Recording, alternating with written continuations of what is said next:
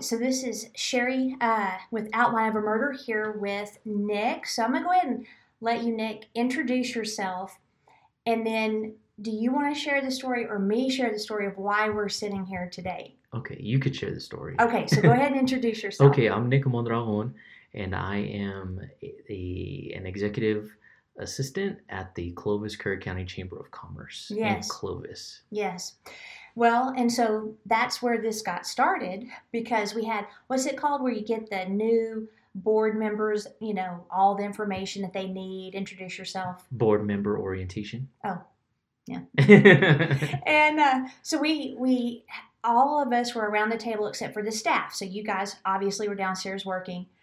And I think I was the first one to share some legal background.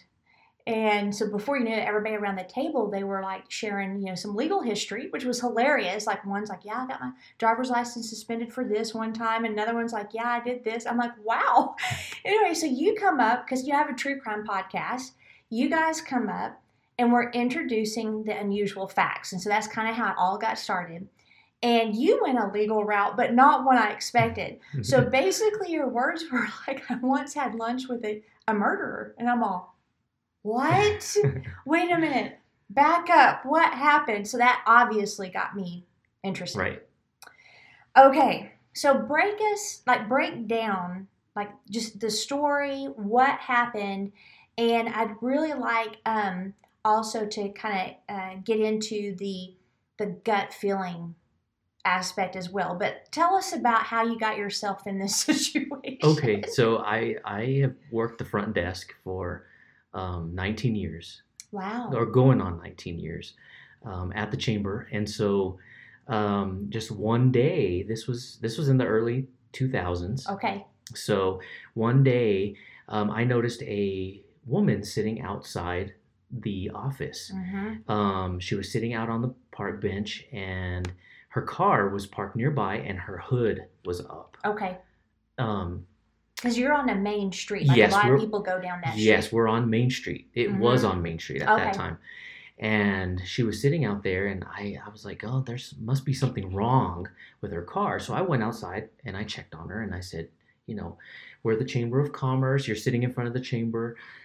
How can I help you? You know, is there something going on? She's like, well, my car is acting a little funny. Okay. And so, and she says, if I just let it set for a little bit, it'll be okay. It'll start. Okay. But you just have to give it a little bit.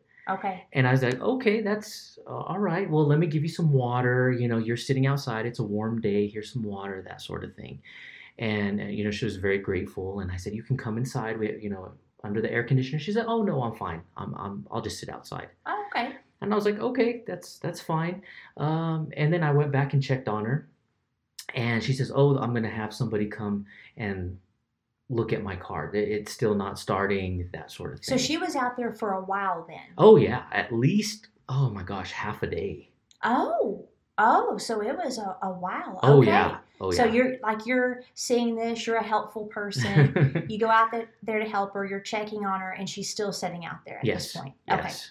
And somebody came by, worked on her car. They were under the hood. They got it started. She came in, she thanked me, you know, for the water and for checking on her. And she's like, well, I'm going to go to church. Mm. There's a church service I'm going to. And I'm like, well, you know, do you need a ride? She said, oh no, my car will make it. Everything's going to be fine. So she got in her car, took off, you know, by this time it's already the end of the day. So I go home. Yeah. Well, the next day, she comes back to the chamber. Her car's, you know, running. She says, I'm taking it to the people who will work on my car. Yeah. The mechanic wanted to look at it again. Mm-hmm. So she was like, well, I'm going to drop it off and I'm going to stay at a friend's house. Okay. And she says, I might need a ride later. Okay. And I was like, okay, that's okay. That's something I can do, you know. That's funny. And the reason I'm smiling is, like, I'm not as helpful as you. And so I probably wouldn't have even gone outside. But the fact that, like, she comes back and she's like, I might need a ride. My antennas with events, what do you mean you need a ride? I mean, I helped you one time. We take you all over town. Right. But you being a nice person you are, you're like, okay, absolutely. Yeah, yeah. And I didn't. And I thought, you know, we just need to help people, help our neighbor. Yeah. And, you know, I didn't think anything of it until she called the office. Oh. I didn't give her my personal phone number. Smart. So she called the office and was like, I need a ride. At this location, can you come pick me up? Oh, okay. So she calls you, the office first to get you to see if she could have a ride. Yes. So she wanted you to basically meet her at the mechanic? Yes. Okay. So meet her at the mechanic shop. Okay. And I said, okay, this is great. You know, it's during my lunch hour. It's not, you know, too far out of my way. I don't have a lot to do. Yeah. That's okay, you know. Mm-hmm. So I drive over there and she's like, well, you know, I need to pick something up from the place I was staying at, my friend's house. Mm-hmm. Can you take me there? I forgot my dress. Okay. I was like, okay, that's adding to the list, right? That's it. Yeah. And so it's just getting to that point where it's like, okay, this is, you know, turning into much more than, you know, than I expected. Yes, yes. A glass of water has turned into a taxi service. Yes, yes. Okay. And she said. So I went over there. She told me where she was at. Okay. She got in the car and she was like, "Well, it's lunchtime. You have been so helpful. Let me buy you lunch." Oh, okay. I said, "Okay, that's really nice of you. Yeah. That's really nice." So she says, "I really like fried chicken. What about you?" And I was like, "I like fried chicken as well. Yes. You know, nothing delicious out of the ordinary. Mm-hmm. You know, so like do you want a side nine burger or anything like that? Right. So I said, okay, that sounds fine. So she says, but I need to pick up my dress for my friend's house where I stayed last night. I was like, okay. So we went by this house. Mm-hmm. It's a very, very nice house. I was like, in a very prominent part of town. I was very surprised, you know. And we stopped in front of the house. She got out, went inside, and I think the owners of the house were walking out. Okay. And I don't know if she had called them to say, hey, just hand me my dress, whatever. Mm-hmm. Well, they were walking out with her dress, and they gave it to her.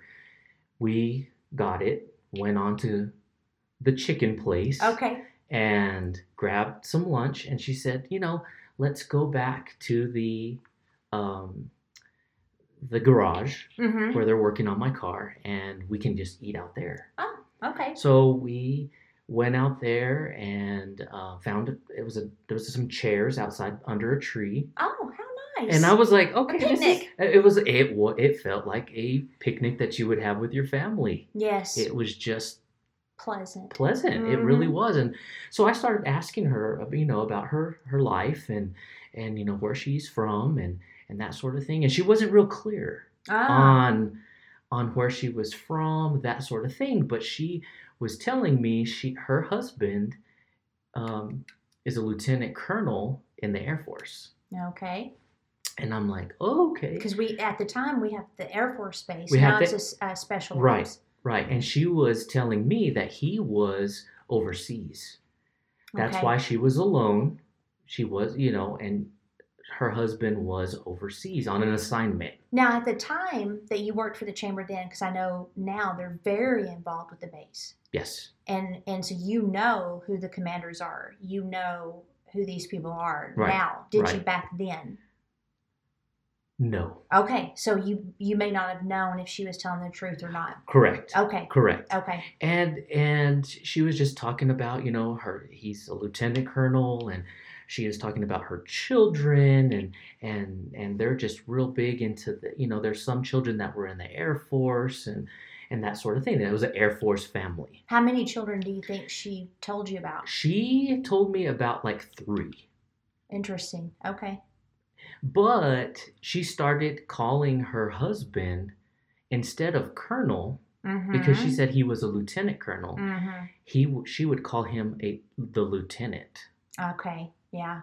So that was the very first thing that I was like, that's just not correct. Right. And if you're in a military family, you know that. Yes. Uh-huh. Because a colonel mm-hmm. is higher than a lieutenant. Mm-hmm. You would never call a colonel a lieutenant. No. You would either call him a colonel mm-hmm. or lieutenant colonel. Right. But she would always say, oh, my husband, the lieutenant, and I tell him, she was giving me stories, and she would say, I told the lieutenant, this is what we need to do. This right. is what, and to me, that just didn't sound right. Right. Well, I mean, it's also weird, the fact that she's calling her husband lieutenant.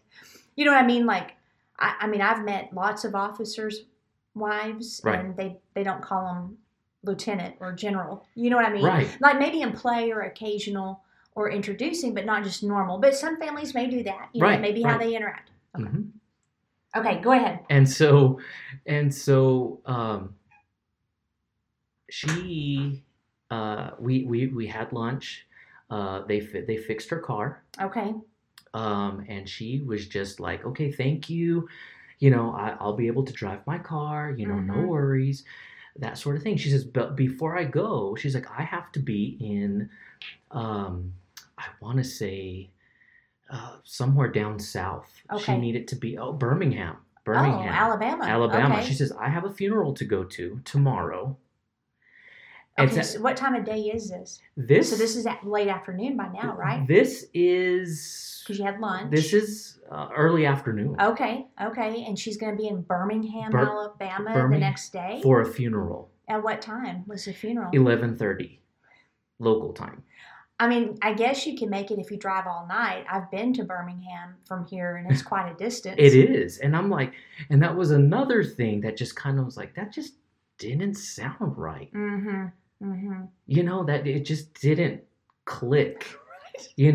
And by this time I'm like, there's something weird, like something was telling me this is just very strange. It's just a very strange thing. Was it just the weird facts she was giving you, or was it her body language as well and her facial expressions? Like, do you know? I think it was both. Okay. Like, I mean, her car was filled. Let me just tell you that her car was filled with stuff. Okay. Clothes, shoes. And like, it just hit me at some point.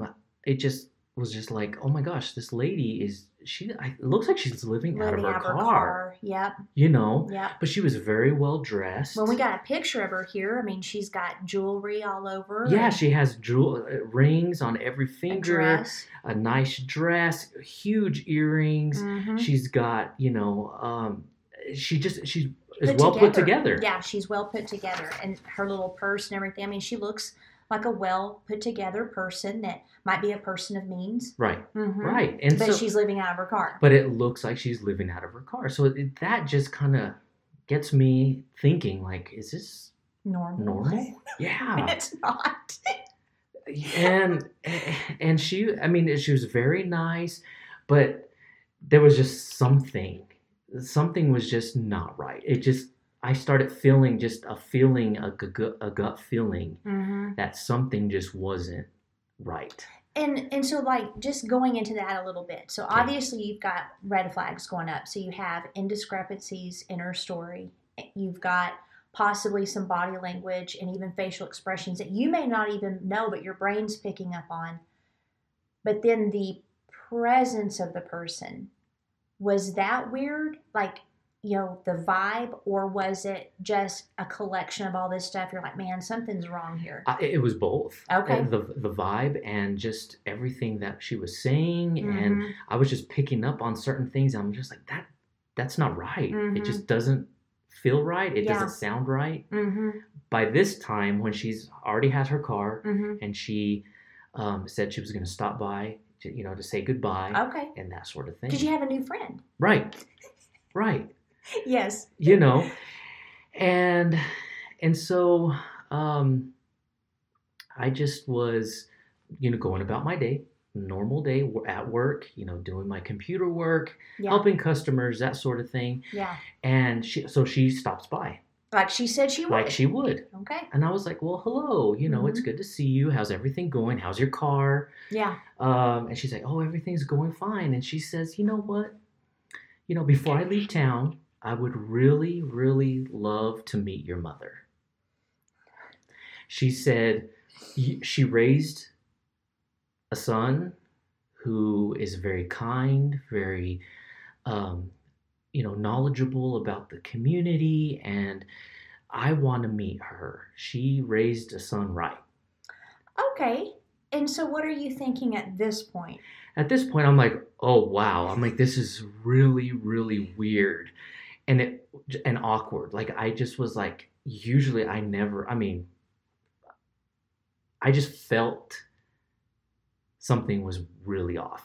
Well, not only that, but just so people know, as far as like your personality, you're a private person. Yes. So very friendly, like the first face that people see, kind of, because it's hard to see it past the counter, but the first person that people see when they walk in. So you're like perfect for that position because you're welcoming, but you're a very private person. So I think that probably would have been like, excuse me, you know. Yes. And then that's just an odd thing to want to do. Like, I've never heard of that happening. I've never been asked, hey, can I meet your parent? You're such a good person. Well, I probably wouldn't get that though, because I'm a D personality. But so what were you thinking? Like, obviously it's weird, but did you feel like danger weird or alarm bells or like this is just really strange? Alarm bells. Okay. I was just like, like you said, I'm a very private person. Mm-hmm. I don't, a lot of people don't, know a lot about me. Yeah. I like to keep to myself and that sort of thing. And she wants to meet my mom. But at the time, I was way younger. Yeah. And I was very naive. Mm-hmm. I I'll admit that. Mm-hmm. And I agreed. Okay. And now, were you in your 20s? Like your 20s or 30s? So 20s. Okay. Yeah, I could see that. So, so she was like, I will follow you. Oh, no. So she's like an older lady, too. She's older. So it was almost probably like another mother or a grandmother wanting to meet your mom and maybe like a generational thing you weren't aware of. Yes. Okay. And she didn't look, like a killer. Like a killer. I mean, someone who would, do something like that. You hear that a lot. She didn't look like anyone that would make you suspicious. So what would be your definition of what a killer looks like? Oh, gosh. I mean, someone who's not well kept up, their hair, and it just, that's the first thing. The crazy eyes. Yeah, crazy eyes and just, I don't know. A lot of people say that. Like, most of the killers that we investigate, it's rare they look like killers. They look like upstanding citizens. Right. A lot of them have jobs. Right. That, and like, or they're students like Ted Bundy or Brian Koberger, that guy that, killed those four in Idaho. Right. They look very normal. Right. But a lot of times they're male. Yes. Well, that's true. A lot of people think killers would be male, not grandma. Not grandma, holding her Bible. Well, because the whole time I've seen her, she had her a big, huge purse and her Bible. You absolutely would not suspect someone holding their Bible of being a killer, and a well-used Bible. Okay. I mean, it wasn't like a prop. Mm-hmm. It wasn't. You can tell it was used. Okay, so she's got this Bible. She looks like grandma. She's, takes care of herself as far as her appearance. And she's wanting to meet your mom to probably say thanks for, having such a great son. And so you're like, well, I mean, she looks harmless, so it's weird, but let's do it. Yes. Okay. Well, I probably would have, well, I don't know if I would have, but I would have probably been tempted to, but I'm not as trusting. So, all right, what happened? And she wants to follow you. She wants to follow me to my mom's house. Okay. Because she was like, I just want to meet her and thank her for raising a good kid, someone who's helpful, that sort of thing. So we did. And It's and the drive wasn't too long. Mm-hmm. I mean, it's about 2 miles from the office, you know, where she lived at the time. And it was at this time, you know, this is after work. This is, you know, after 5 o'clock. Yeah. And she follows me to the house. I get down. She gets down. Mm-hmm. I go into the house and I introduce her to my mom. And what's your mom thinking? And she's like looking at me like, what is going on? Yeah. She was like very confused. Mm-hmm. But I told her, I said, you know, I told my mom, I said, I'll explain everything to you later, but she wanted to meet you. I was helping her today. Yeah. That sort of thing. I'm such a good kid. She just had to say thanks. Yes. And she told my mom, you know, thank you so much for raising a good kid mm-hmm. and someone who's helpful and willing to help an old lady and that sort of thing. She says, I have something for you. Oh, no. Okay. So she had a gift to give to my mom. Okay. And I was like, that's weird. That's really weird. Mm-hmm. That is really, really weird. And so she pulls out this bag, and it has a name of a very well-known department store on the bag. Okay. And she opens it up, hands it to my mom, and says, I have a gift for you. I want you to have this, just as a token of my appreciation for you, for raising a good kid. And by this time, I'm like, this is really weird. This is strange. Yeah. And it was a purse. Okay.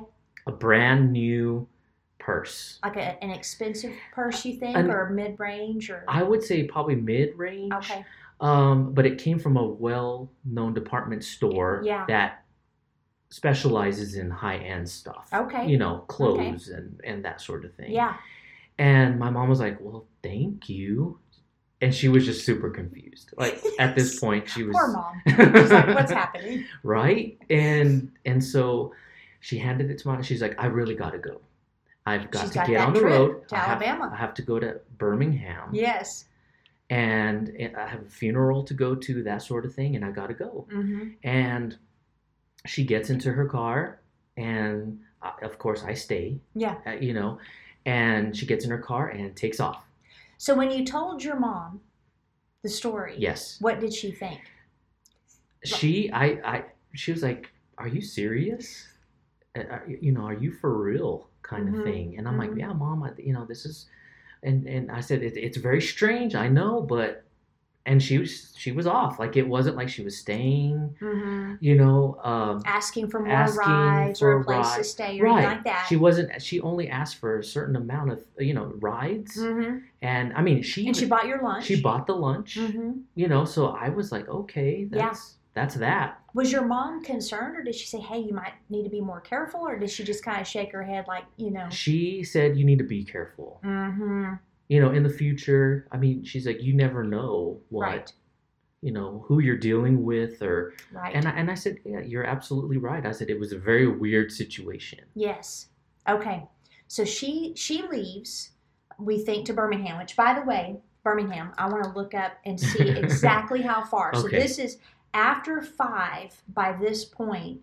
Yes. And so by the time she left, this was about 5:30 in the evening. And this is summertime. So the sun, of course, is still out. 15-hour drive. Okay. Mm-hmm. Texas is like 14 and a half of those. Okay, so she's leaving a little after 5:30 or so to mm-hmm. get to Alabama, mm-hmm. and she's got to be there by 11 the next day. She's going to lose 2 hours of time, so she's got to be there by 9. Right. She could make it if she drove all night. Okay. All right. So continue on. Okay. So for the longest time, didn't hear from her. Nothing. Okay. And one day, I get a call. Excuse me, I sneezed. Okay, go ahead. So she, I think at one point I did give her my cell phone number. Oh no, okay. And and it's been so long, I don't even remember when. Yeah. But she had it. Okay. So she called me. Okay. Just out of the blue. I mean, it had been, I would say, at least a few months. Okay. And I hadn't heard anything. I wondered about her because at that time there was a hurricane. Okay. That was not long after I had met her, and she was going to Birmingham. Well, it came in through the Gulf. So it affected that area. And it affected that area. Okay. And I was thinking, oh, I wonder, I hope she's okay. Yeah. You know, she went through this hurricane, if you know, and I hope everything's fine, hope she's fine, that sort of thing. Well, she called. And she says, oh, hey, you know, it's me, and, you know, how are you doing? And I thought, oh, I'm doing good. How about you? I said, I kind of been worried about you with, you know, Birmingham and, mm-hmm. and all the stuff that happened there. And she says, oh, no, honey, I'm in Reno, Nevada. So this is a few months later, though. Yes. So she might have moved. She might be traveling. Yeah, yeah. But it almost sounds like she was saying, oh, no, I didn't go there. I went to Reno. Yes. Is what it sounds like. Right. Okay. And so she's like, I'm in Reno. I have my 90-something-year-old mother with me. Okay. And she says, oh, I really hate to do this, but I have to ask you if there's any way you can wire money. Oh, here we go. I was wondering when it was going to happen. Yeah. Yep. And I said, wire money for what? She says, oh, well, my mother. And she kept reiterating that her mother was 90-something years old. I mean, mm-hmm. and it was like, I think she was even saying like 99. Like, oh, good grief. Like very elderly, mm-hmm. you know, person, mm-hmm. just shy of 100. Yeah. I mean, it was just like very strange. And I was like, well, out of the blue, yeah, you know, this sort of thing. And I said, well, I'm going to have to, you know, think about that. And that's when the red flags were just like, okay, this is... But you still aren't sure that she's a killer or anything. You're just thinking that maybe she's someone that would, you know, try to get money from you or possibly maybe theft. Right. Or something like that. You're still probably not at the point of, hey, right, this lady might be a killer. Yes. At this point, I didn't know. Mm-hmm. And so I said, that, you know, that's just really weird. Mm-hmm. Let me look into that. I've never wired money before mm-hmm. through, I don't even know what company it is. But oh, yeah. It's Western Union back in the day. Yep. I think that's what it was. She's like, can you Western Union me some money? Yeah. And it wasn't like a huge amount. Of course not. But it was still like substantial. Mm-hmm. And so I was just kind of, okay, that's weird. That's kind of weird, you mm-hmm. know. I said, well, let me think about it. Let mm-hmm. me think about it. I said, call me back and see, because she did not give me a phone number to call her or anything. Oh, she had to call me back. And well, so on your cell phone, it didn't come up back in the day? Because sometimes they didn't. Sometimes they'd come up like private or unknown. It said, I think it said like unknown or unavailable mm-hmm. or something. Yeah. And I was like, okay, so I couldn't really track it. Yeah. You know. Mm-hmm. Okay. And so she called back. Mm-hmm. I want to say the next day. Okay. And she was like, yes, you know. And I'm like thinking, no. That mm-hmm. she's after, she just wants money. Mm-hmm. And this is when it came to my mind, like this is a scam. This, I mean, she, from the very beginning, right, she just wasn't being honest. Yeah. And I told her, I said, no, mm-hmm. I'm not giving you, I'm mm-hmm. not wiring you any money. Mm-hmm. And she was like, why not? And by this time she started getting angry. Okay, so her demeanor changed. Her demeanor completely changed when I told her no. Mm-hmm. And she was just like, well, I need this for my mother, and you're denying my mother, and her, you know, she needs care and all this stuff. Well, back in the early 2000s, our local police department had basically classes for people in the community. Okay. So it was basically a community outreach, uh-huh. and they called it the Community Police Academy. Oh. So where they taught you fundamentals of policing. That's neat. Yes. I wish they still did it. That too. I've never heard of that. Yeah. And, okay. So it was, you know, basically like a class that you would go to however many times a month.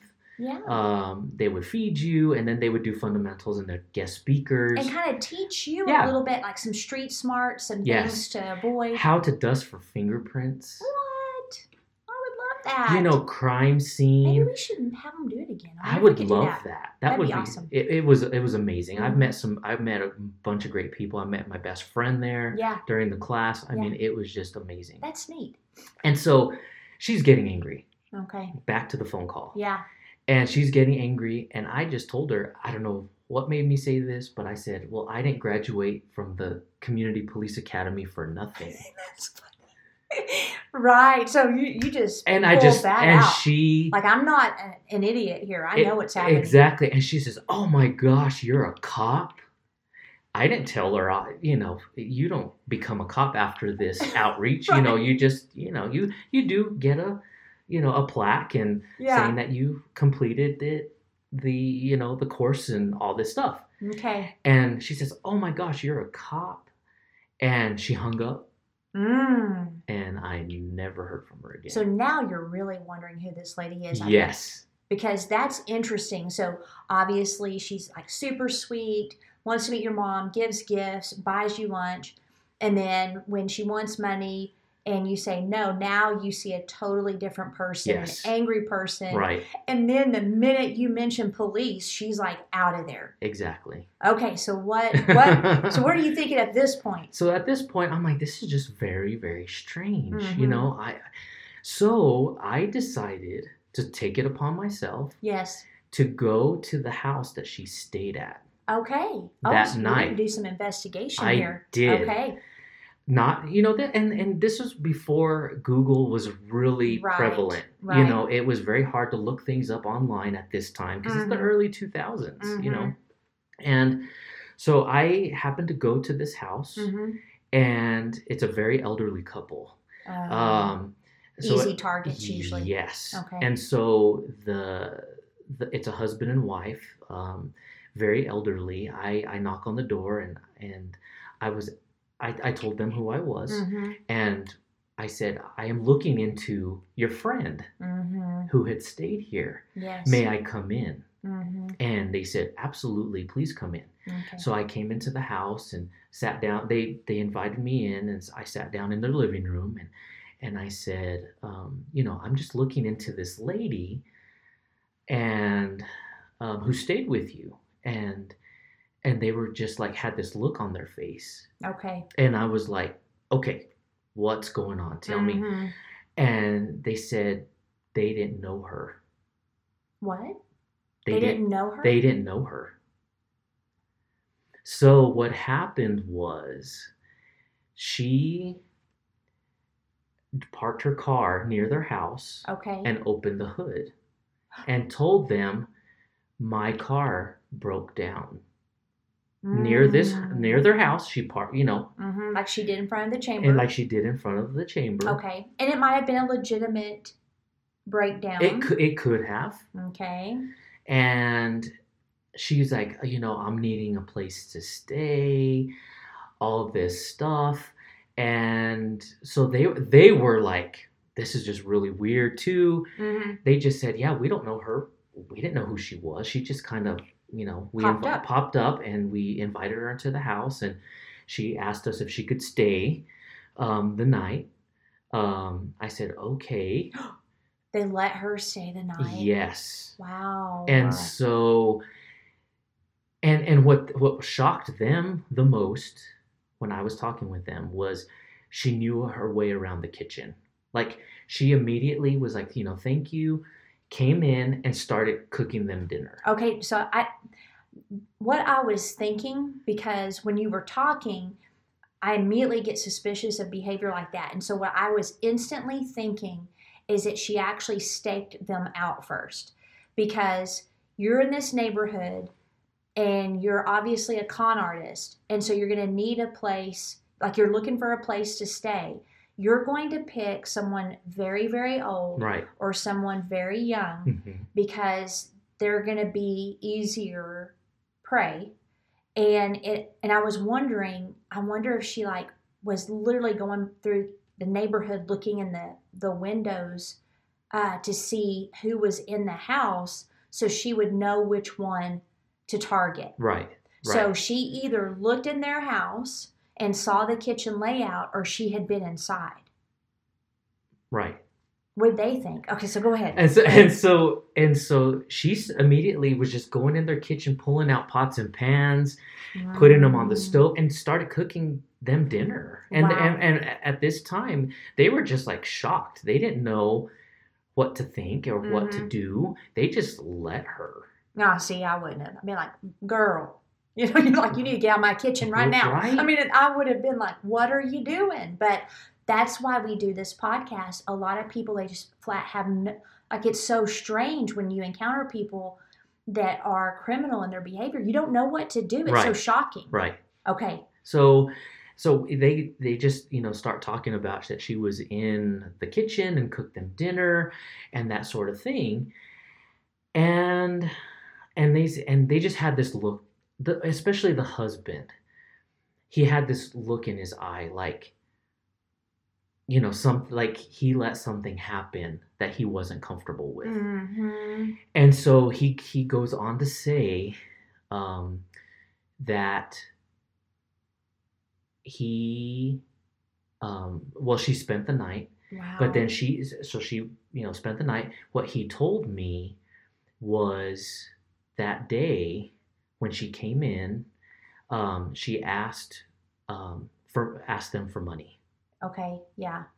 She and the wife, you know, the husband and wife looked at each other and were like, well, you know, there's someone in need. Let's go ahead and, you know, help her. Mm-hmm. But she was like, well, we need to go to the ATM. Mm. So, yeah. so the wife drove this lady without the husband, oh, to the bank and withdrew money from the ATM. And from what he told me is that she was going to give her a certain amount of money. And she said, oh, no, I need this much. Mm-hmm. And the wife did. And I'm not super clear on how much it was, but it was pretty substantial. I mean, I want to say it was, you know, anywhere between $500 and maybe $1,000. So there was a lunch money to buy you lunch. And I think that's how she had that money to buy lunch with, from the money that she got from the older couple that she spent the night with. It almost makes you wonder if he was thinking, golly, what was I thinking? Letting my wife go with her? I mean, she could have hurt her or something. Right. You know what I mean? And then he lowers his voice and says, and comes close to me, so his wife doesn't really hear. And he says, well, my wife has dementia. Oh, okay. So she wasn't clear. Yes. But she was still able to do certain things and drive, okay, and that sort of thing. Wow. And so, and at that point, I'm like, and it just came out of my mouth. I said, do you need me to call the police? Mm-hmm. Do you want me to call the police? I will do this right now. I said, I'm looking into this lady. Mm-hmm. Stuff didn't seem right. I want to help you. Yeah. I will call the police and let's file a report. Mm-hmm. And he was just like, no. We don't want to get involved. Yeah. Let's just let it go. And I said, and I kept saying, are you sure? I'm willing to do this for you. I told them kind of what she did with me, right? You know, that I was helping her and, you know, getting to her car and, you know, that sort of thing. I said, I'll help you. And he totally refused. So when y'all went the day to get the dress, did you say, just to go back to that she had called them and the lady met her outside with the dress? Like, how did the lady know, like, to bring her the dress? I want to say she called them somehow. Okay. She called them somehow, and I'm not sure if, because I don't remember her having a cell phone. Mm-hmm.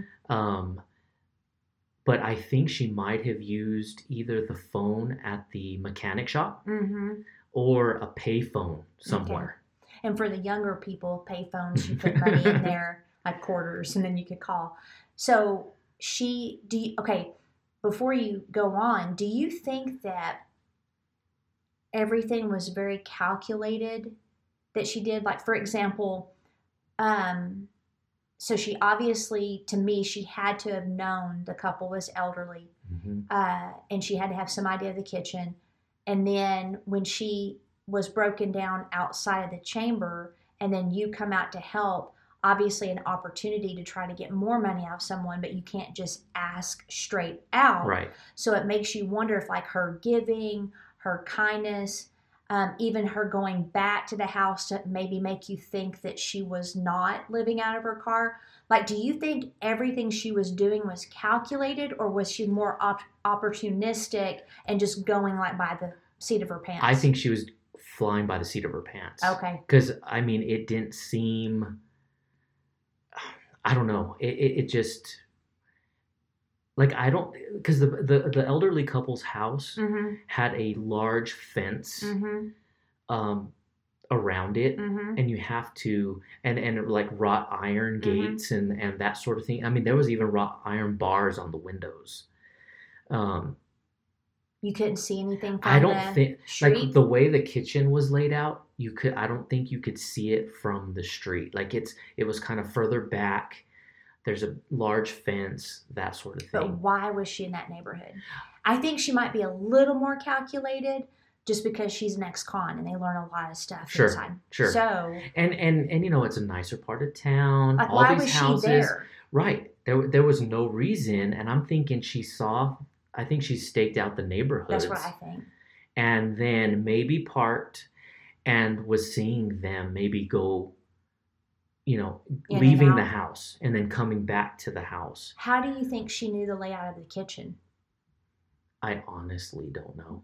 Okay. And even the older couple who lived there, mm-hmm. they were surprised. Yeah.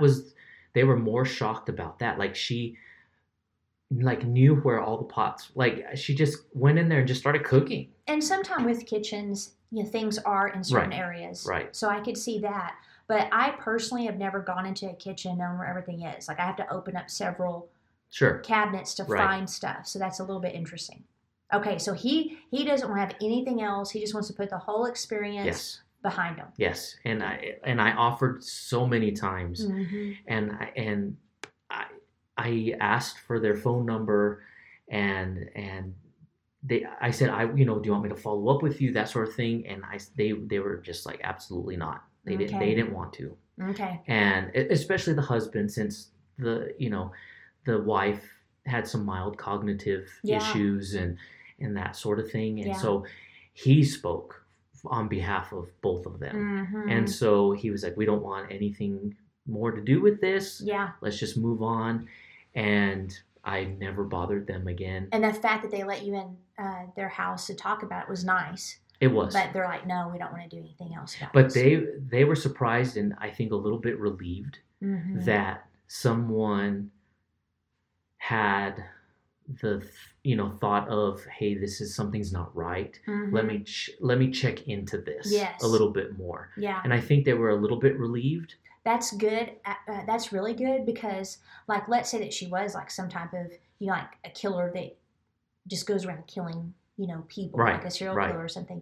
She could have done away with them and no one would have known for however long. But the fact that you went to check on them is really neat because she could have harmed them or stolen from them or something, and you wanted to follow up and get the story and probably make sure they're all right. And I just wanted to know, because she said, oh, these are my friends. Mm-hmm. I just wanted to get a little bit more information from them mm-hmm. just to look into her. Yeah. And whenever they told me that, I mean, I seriously got lightheaded whenever they said, we didn't know her. Mm-hmm. And I'm like, what? I mean, I got faint. Mm-hmm. Just knowing that, wow, this is more than I thought. You took her to your mom's house. Did that concern you, or was it? It did. Yeah. It did. I was like, now she knows where my mom lives. Yeah. You know, that sort of thing. I was like, would she come back? Mm-hmm. And I'm like, you know, I don't think so. Especially the cop thing. Yeah. Like, she freaked out when she thought you were a cop. Absolutely. Mm-hmm. And never heard from her again. Okay. So you leave here, you know, a little bit dizzied by the knowledge.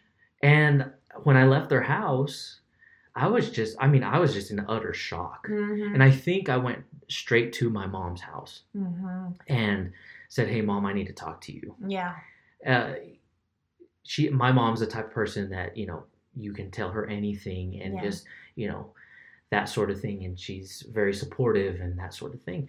And I told her the story, went through it all, and told him about this older couple, and she was just like, wow, that's just nuts. Yeah. And then from there, I just was just like, I don't know what else to do. Right. You know?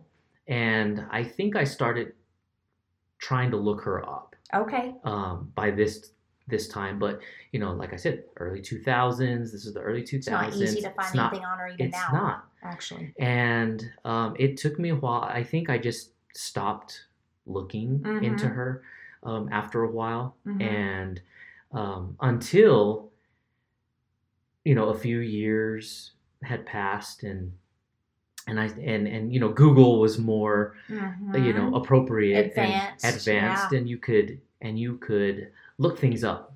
Yes. Easier. Yes. And then that's whenever I started seeing some stuff posted about her and her past. Okay. Now, so even to this day, there is not a lot that you can find on her, because I found a newspaper article, the Alamogordo newspaper from March 27th, 1972.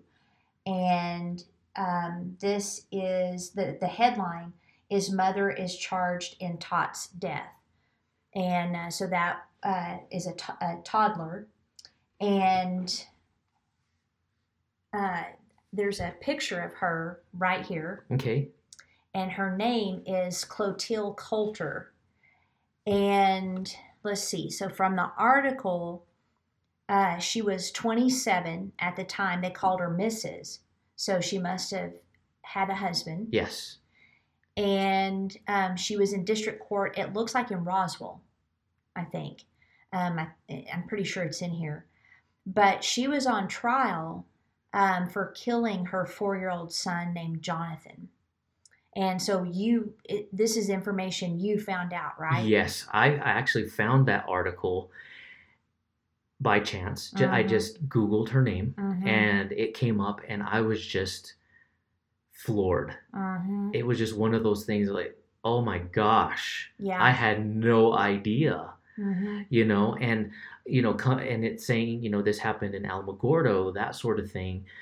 Which is not far from us. Not far from us. However, it has an Air Force base. It does. So I'm thinking at the time when I saw this, you know, was she a military wife? Did you find out? Did you find out? I couldn't find anything else. I couldn't either. There's no mention of a husband. There's no mention of anything. It was very scant information, but maybe she did, or like a lot of con artists, maybe at one time she was married to someone that was in the military, probably not a colonel. Right. But maybe she was married to someone in the military and it didn't work out, but that's part of her story to create trust. Yeah. So when you found out that she killed her son, like, I mean, did it make you sick to your stomach, or did you feel dizzy again, or relieved? It made me ill. Like it was just one of those things where it's just like a gut punch, and you're just like, wow, this lady was convicted of, you know, murdering her child, and it was just shock and unease. I mean, I just felt like, wow, I mean, I opened her up so much of my life to this lady, you know, that I would never usually do. I thought I was just doing a really nice thing. Right. And I'm like, wow, what if? You know, the what if started, you know, coming along and into my mind and saying, what if she would have tried to do something, and, you know, what would I have done, you know? Yeah. Well, from what I can tell, so yeah, she was tried in Roswell by a Judge Paul Sneed. He was the district judge on the bench. The ambulance personnel, so on November 25th, so 1971 is when the incident occurred, testified of seeing her running from her residence in the 1700 block of 12th Street, and she was holding her child in her arm and saying he was not breathing when the ambulance arrived. And I guess the call to 911 happened at 4:24 a.m. Okay. And then she, so when they got there, there were no signs of life in the little boy, because again, he was only 4. His arms and legs were cold to the touch, but he had a little bit of warmth in his body, so he hadn't been dead long, but long enough where he was starting to get cold. And then he was wearing pajamas, but he was also, his body was bandaged in several locations. And so they rushed him to the hospital, and then Coulter told the officer in the ambulance, so I guess she's in there, the child is in there, and the officer is in there, that Jonathan had pulled a pan of boiling water off the stove and he burned himself, and that he was being treated by a Dr. E.J. Klump of Tularosa. Now, Tularosa, is that in New Mexico or is that different? Okay, so how far away is it, do you think? It's not very far away from Alamogordo. Okay, so it's pretty close. It's just right to the north. Because I've been to Alamogordo and but I don't remember Tularosa, so it's not far at all. Right. Okay. And when they checked his body, he had multiple bruises, abrasions, and lacerations. Some were recent and some were old. So that was the crime scene. And then the state documents, because she tried to appeal her conviction. Right. And she had been charged with first-degree murder, but they only convicted her of second degree. And she got, I think it was like anywhere from 10 to 20 years. I'll have to look. But the ambulance was called to the resident, and her running out with her son to the ambulance is interesting to me.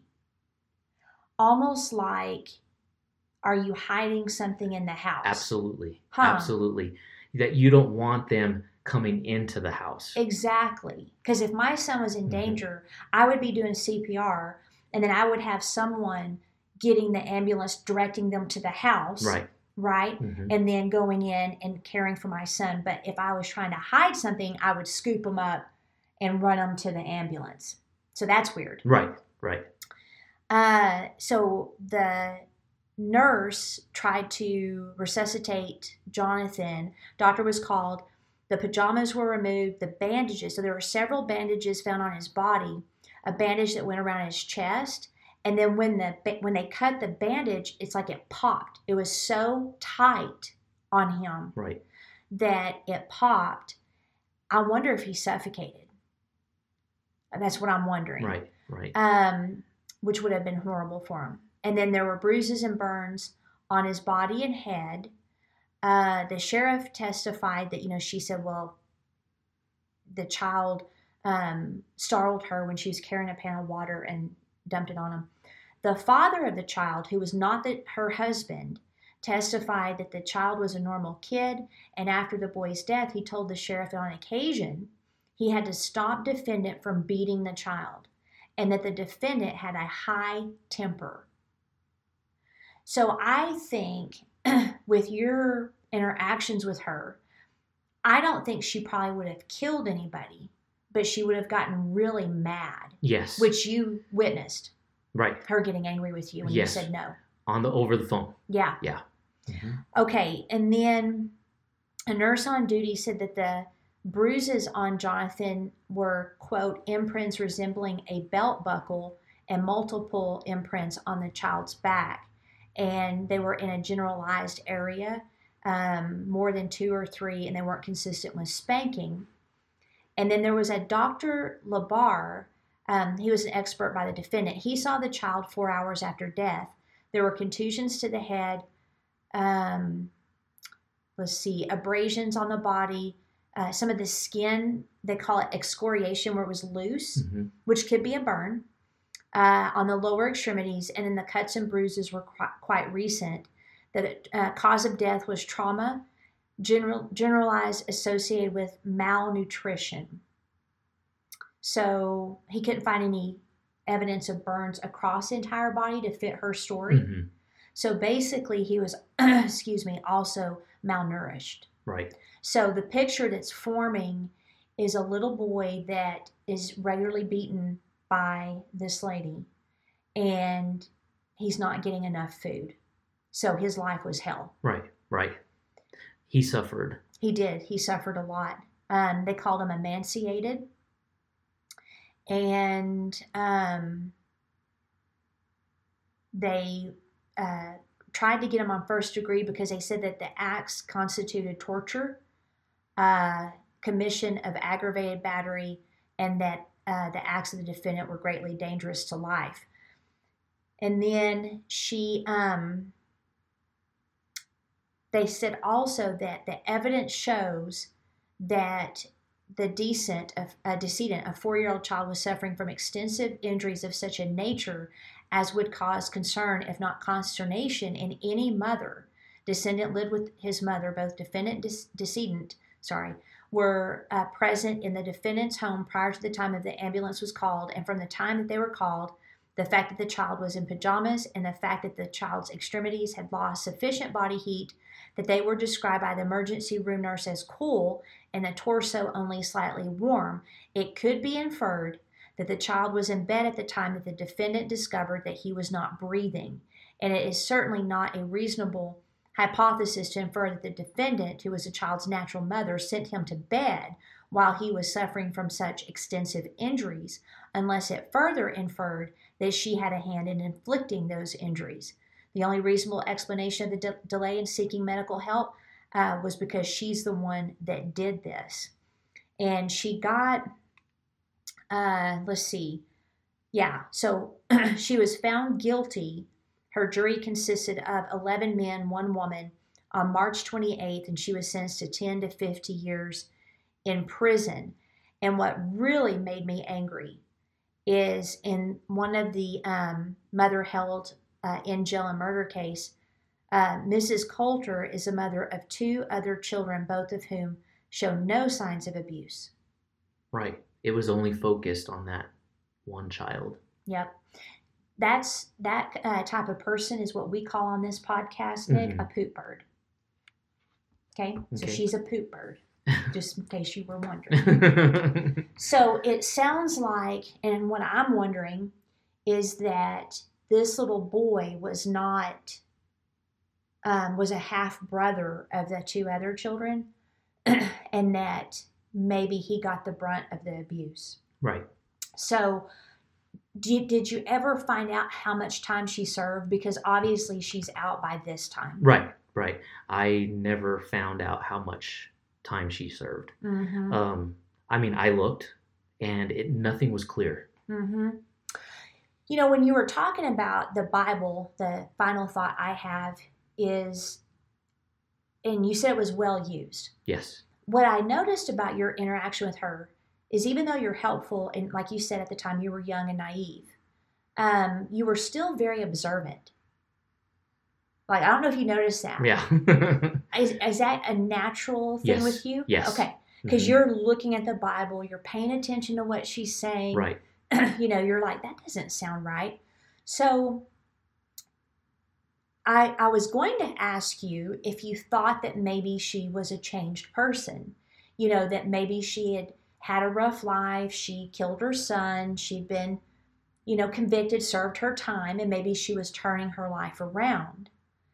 But the evidence suggests that she was a con artist. Right. And that she was not a different person. Right. And that's how I felt. That's how I felt, that she was just trying to con people to get whatever she needed, and nothing more. Makes you wonder how many people she's conned. Right. Like, right. I'm wondering about the rest of things after, you know, after she left you, like, how there many people. Right. And she's probably dead at this point. I don't know. Maybe not. I mean, I honestly, you know, just recently, you know, looking stuff up about her, as far as I know, she's still alive. Yeah, I could not find much. I was really curious how long she served, and because in New Mexico, unfortunately, people get out way before they serve their time, and it's frustrating. Mm-hmm. I've been in the presence of a killer once. I didn't feel a single thing. He didn't feel wicked to me. my sister-in-law was actually dating him, and he only served 8.5 years in New Mexico for killing his wife or girlfriend, and it was a crime of passion. And so I think he beat her to death or something, and he only served 8.5 of a 20-year sentence or so. Mm-hmm. And he was a very nice man. Like, I would have never guessed he was a killer. So obviously, like, our tagline on this podcast is be smart, be rude, and don't be a victim. Right.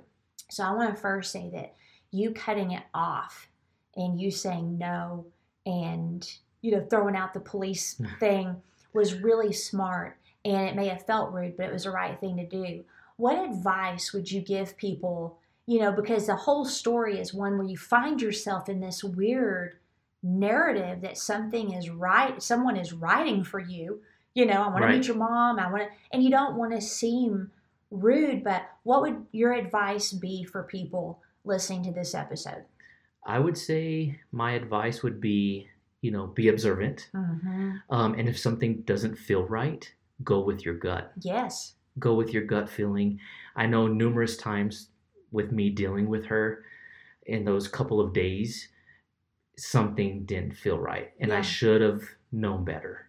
So being a nice person, because your personality is a helper personality, and that's a lot of the people on the planet. Looking back, what would you have done? What would you have said the first time you had that gut feeling? I would have said, no. Okay. Have a nice day. Have a nice day. Glad I was able to help you. I can't help you any further. You're not going to meet my mom. Right. I'm not taking you anywhere. Right.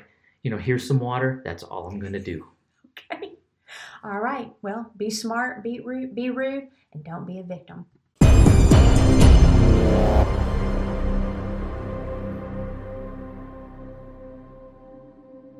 Outline of a Murder is a Mr. Joseph production. What do you think, Joseph?